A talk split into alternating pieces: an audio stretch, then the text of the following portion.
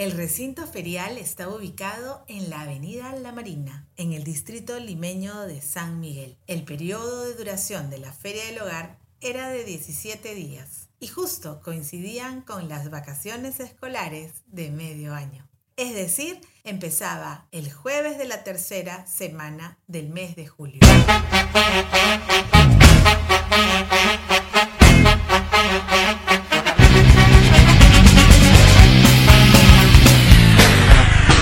Corto para las cinco décadas.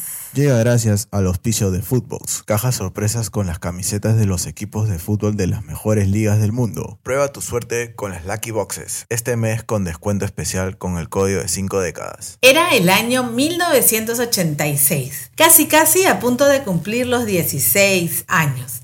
Así que yo pedía como regalo el pase permanente para la feria. ¿Qué era el pase permanente? Pues el abono para ingresar todos los días que duraba el evento. Lo comprabas el día de la inauguración.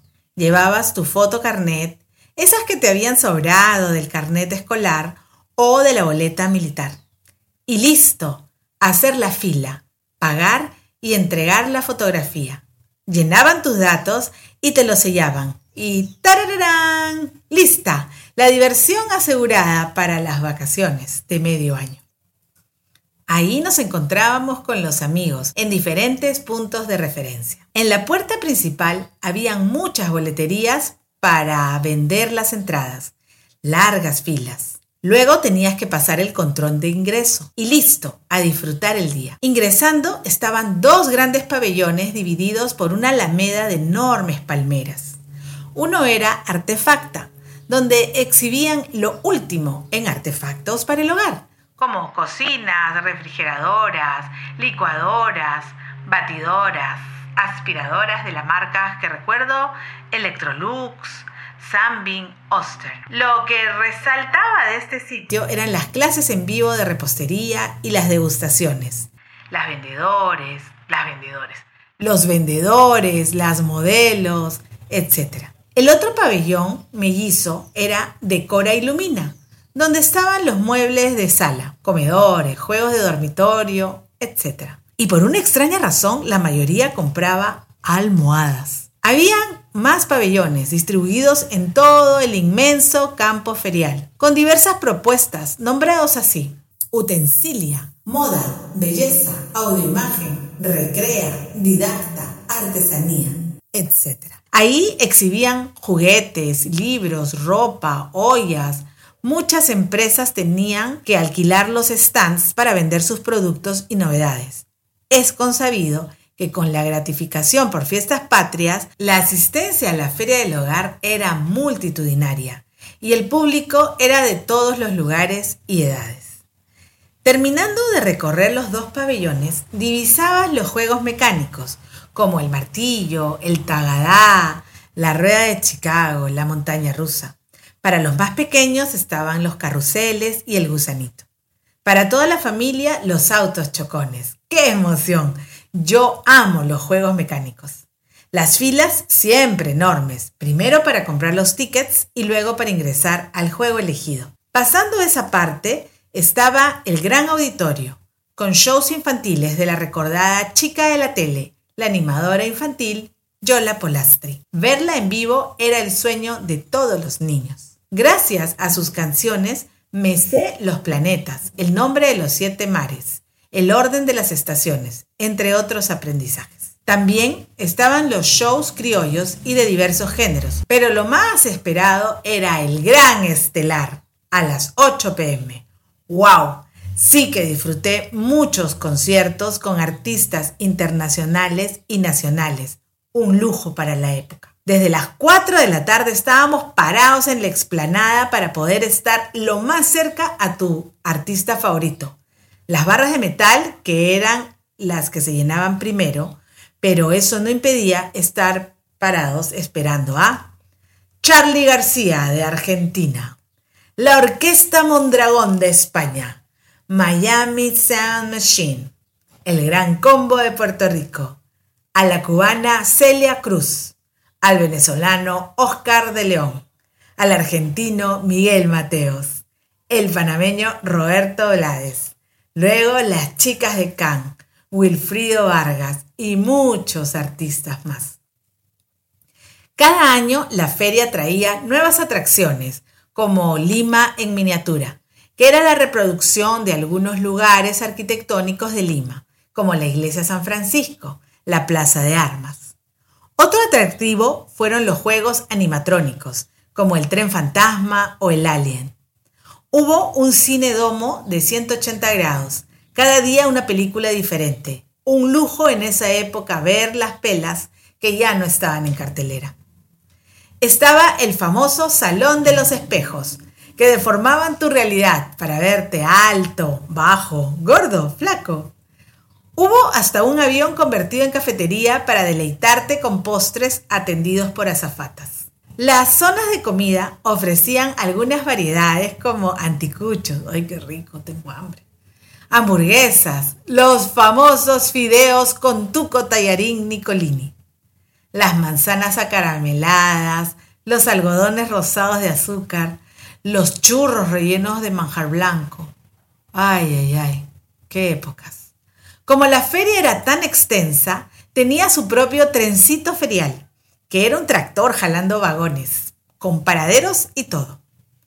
Las calles estaban amenizadas por bandas de música de las Fuerzas Armadas o de notables instituciones. Habían payasos multicolores, pasacalles folclóricos y tunas universitarias que animaban a la gran cantidad de público. El horario era desde las 12 del día hasta las 10 de la noche y los domingos y feriados desde las 11 de la mañana hasta las 11 de la noche. Los niños menores de 12 años no pagaban si es que estaban acompañados de sus padres. Varios de mis amigos se hicieron adoptar momentáneamente para pasar sin pagar, sobre todo los chatos.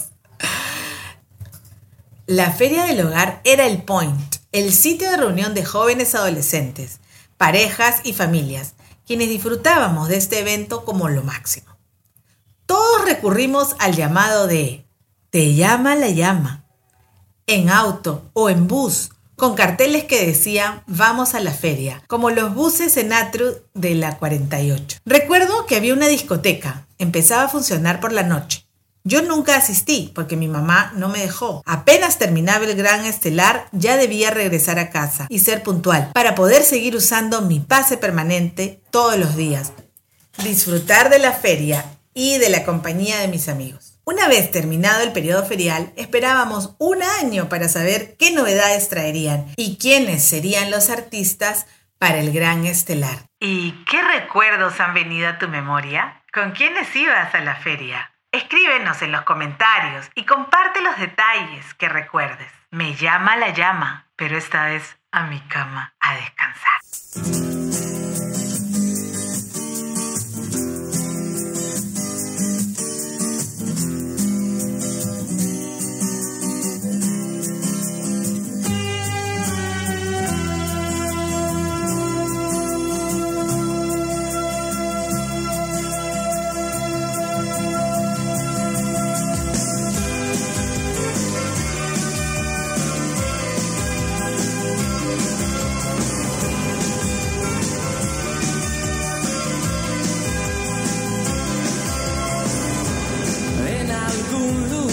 de un gran país. Olvidaron construir un hogar donde no queme el sol. Y al nacer no haya que morir. Y en la sombra mueren ingenios sin saber de su magia concedida sin pedirlo mucho tiempo antes de nada.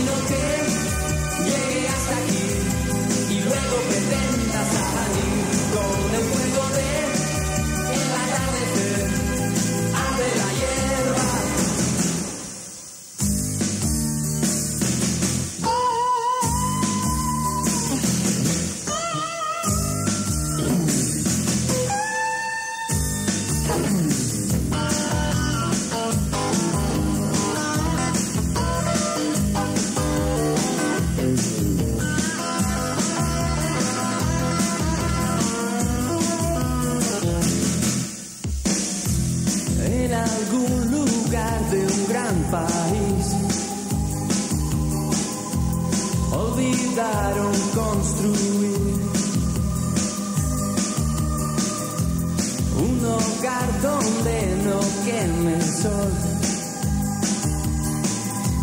Y al nacer no haya que morir.